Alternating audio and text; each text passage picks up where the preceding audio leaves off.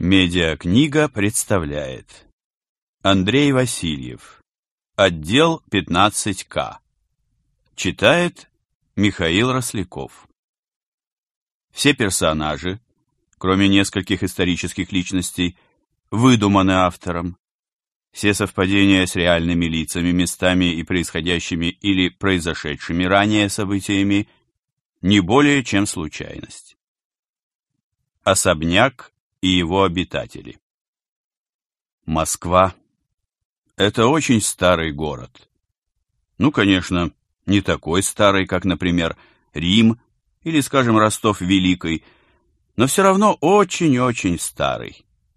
Сейчас уже очень мало кто помнит, с чего все когда-то начиналось и почему маленькая деревенька на берегу реки стала тем, что теперь называется столица нашей Родины – и гордо именуется мегаполисом. Годы складывались в десятилетия, десятилетия в века. Шумели то соляные, то медные бунты, властителей короновали и убивали, москвичи рождались, жили и умирали, уходя под землю. Город несколько раз горел, снова и снова возрождаясь к жизни, причем всякий раз прирастая новыми землями, но никогда это место не бывало пусто, хотя насчет его святости можно было бы и поспорить. И вот так, век за веком, шаг за шагом, и добралась Москва до третьего тысячелетия, а именно до его второго десятка. Это если от Рождества Христова считать. А коли от сотворения мира подсчет вести, то вообще неизвестно, какой нынче год на дворе грянул — да и кто это подсчитывать-то станет? Разве что Аникушка, который любит во всем точность, как порядочному домовому и положено. Но он по скромности своей вряд ли кому об этом скажет. Не любит он в разговоры лезть, стесняется очень. «С Новым годом!» Степенно произнес Олег Георгиевич Равнин на правах начальника отдела, он здесь был старшим и должен был сказать в наступившем году первое слово. Такая уж традиция тут была. Как, кстати, и встречать Новый год всем отделом. Причем было непременно нужно, чтобы на этом торжестве присутствовали все его сотрудники. Колька Нифонтов, новичок, днем было заикнулся о том, что есть у него желание встретить праздник по-своему, что какие-то личные планы у него есть, но Равнин грозно нахмурился. Валентина, демонолог, укоризненно покачала головой, а Вика попросту пообещала «прокляну». Я тут недавно одно забавное заклятие распутала. Ни разу такое не попадалось. Вот заодно и проверю его действие на тебе. Оно то ли половую функцию мужчин ослабляет, то ли от него прыщи высыпают очень густо. Герман и Пал Палыч, оперативники, — ничего не сказали, поскольку сами еще худо-бедно помнили, как были молодыми сотрудниками, но по их взглядам Колька понял, лучше не спорить. Толку не будет. Быстренько все это перевел в шутку и пошел звонить Алине, своей девушке, заранее зная, что она ему скажет. Оно и понятно. О совместной встрече праздника с формулировкой «вдвоем только ты и я» Они договорились давно, и тут на тебе, сначала назначение в этот странный отдел, потом это их глупая традиция. В результате все так и вышло. И через пять минут молодой специалист с унылым видом курил около входа в дом, где квартировал вышеупомянутый отдел, снова и снова пытаясь понять, означает ли фраза «и не звони мне больше никогда» окончательный разрыв отношений или все-таки шанс у него еще есть? Ты, Николаша, на них не обижайся. К юноше неслышно подошел самый старый сотрудник подразделения Тит Титыч, который помнил еще его превосходительство графа Верейского, который руководил отделом при Александре II, освободителе. Ты пойми, тут ведь не просто традиция, а примета, если не все сотрудники за стол сядут, чтобы Новый год встретить. Так беда может прийти черная, неминучая. Даже в старые времена, когда еще Рождество было великим праздником, а не Новый год, и то она блюла свято. — Да, я понимаю, — затянулся сигаретой Колька. — Но, Титыч, ей же не объяснишь. Она и слушать не хочет. — И что теперь? Тит Титыч неощутимо потрепал юношу по плечу. — Ну, бывает. Но ты сам, Николенька, подумай. Тех барышень еще сколько у тебя быть может? То-то и оно. Много. Одна обидится, другая поймет, а и другая не поймет, не беда, третью найдешь. А вот коль беда какая выйдет.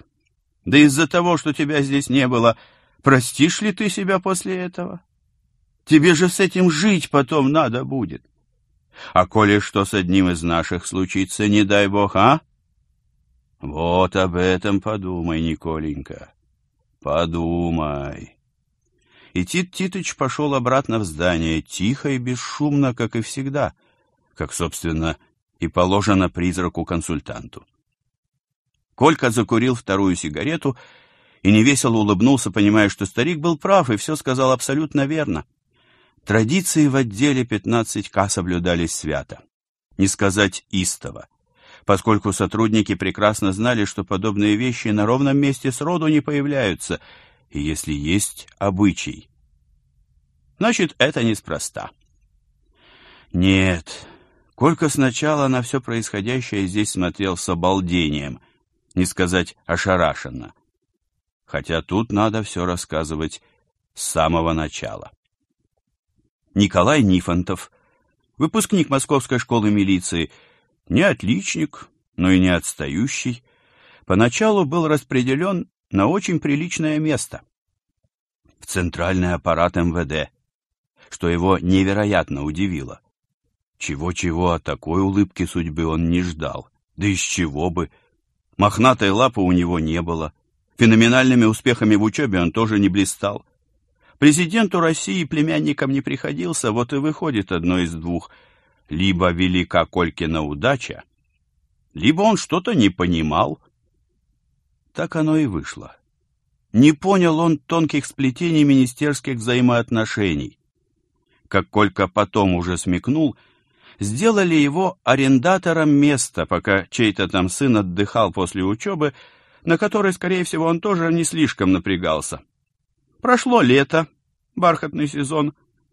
Лег первый снег, и за пару недель до Нового года владелец теплого места явился, не запылился, в связи с чем Кольку немедленно вызвали в некий кабинет, где и сказали «Вот что, милый друг, ты, наверное, все уже понял или вот-вот поймешь, и у тебя есть на выбор два варианта. Первый — уйди сам, переведись на другое место, предварительно написав рапорт, и это будет, скорее всего, не такое уж плохое место, мы позаботимся об этом». Второй — можешь попробовать поднять волну, но после этого тебе и должность участкового где-нибудь в промысловом поселке в районе Камчатки за счастье будет. Выбирай. У нас же свободная страна. Дураком Колька не был. Борцом против административной системы Российской Федерации тоже. Был он реалистом и человеком здравомыслящим.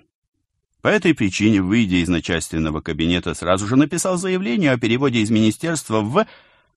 А тут Николай оставил пустое место, рассудив, что когда надо будет, он впишет нужные слова.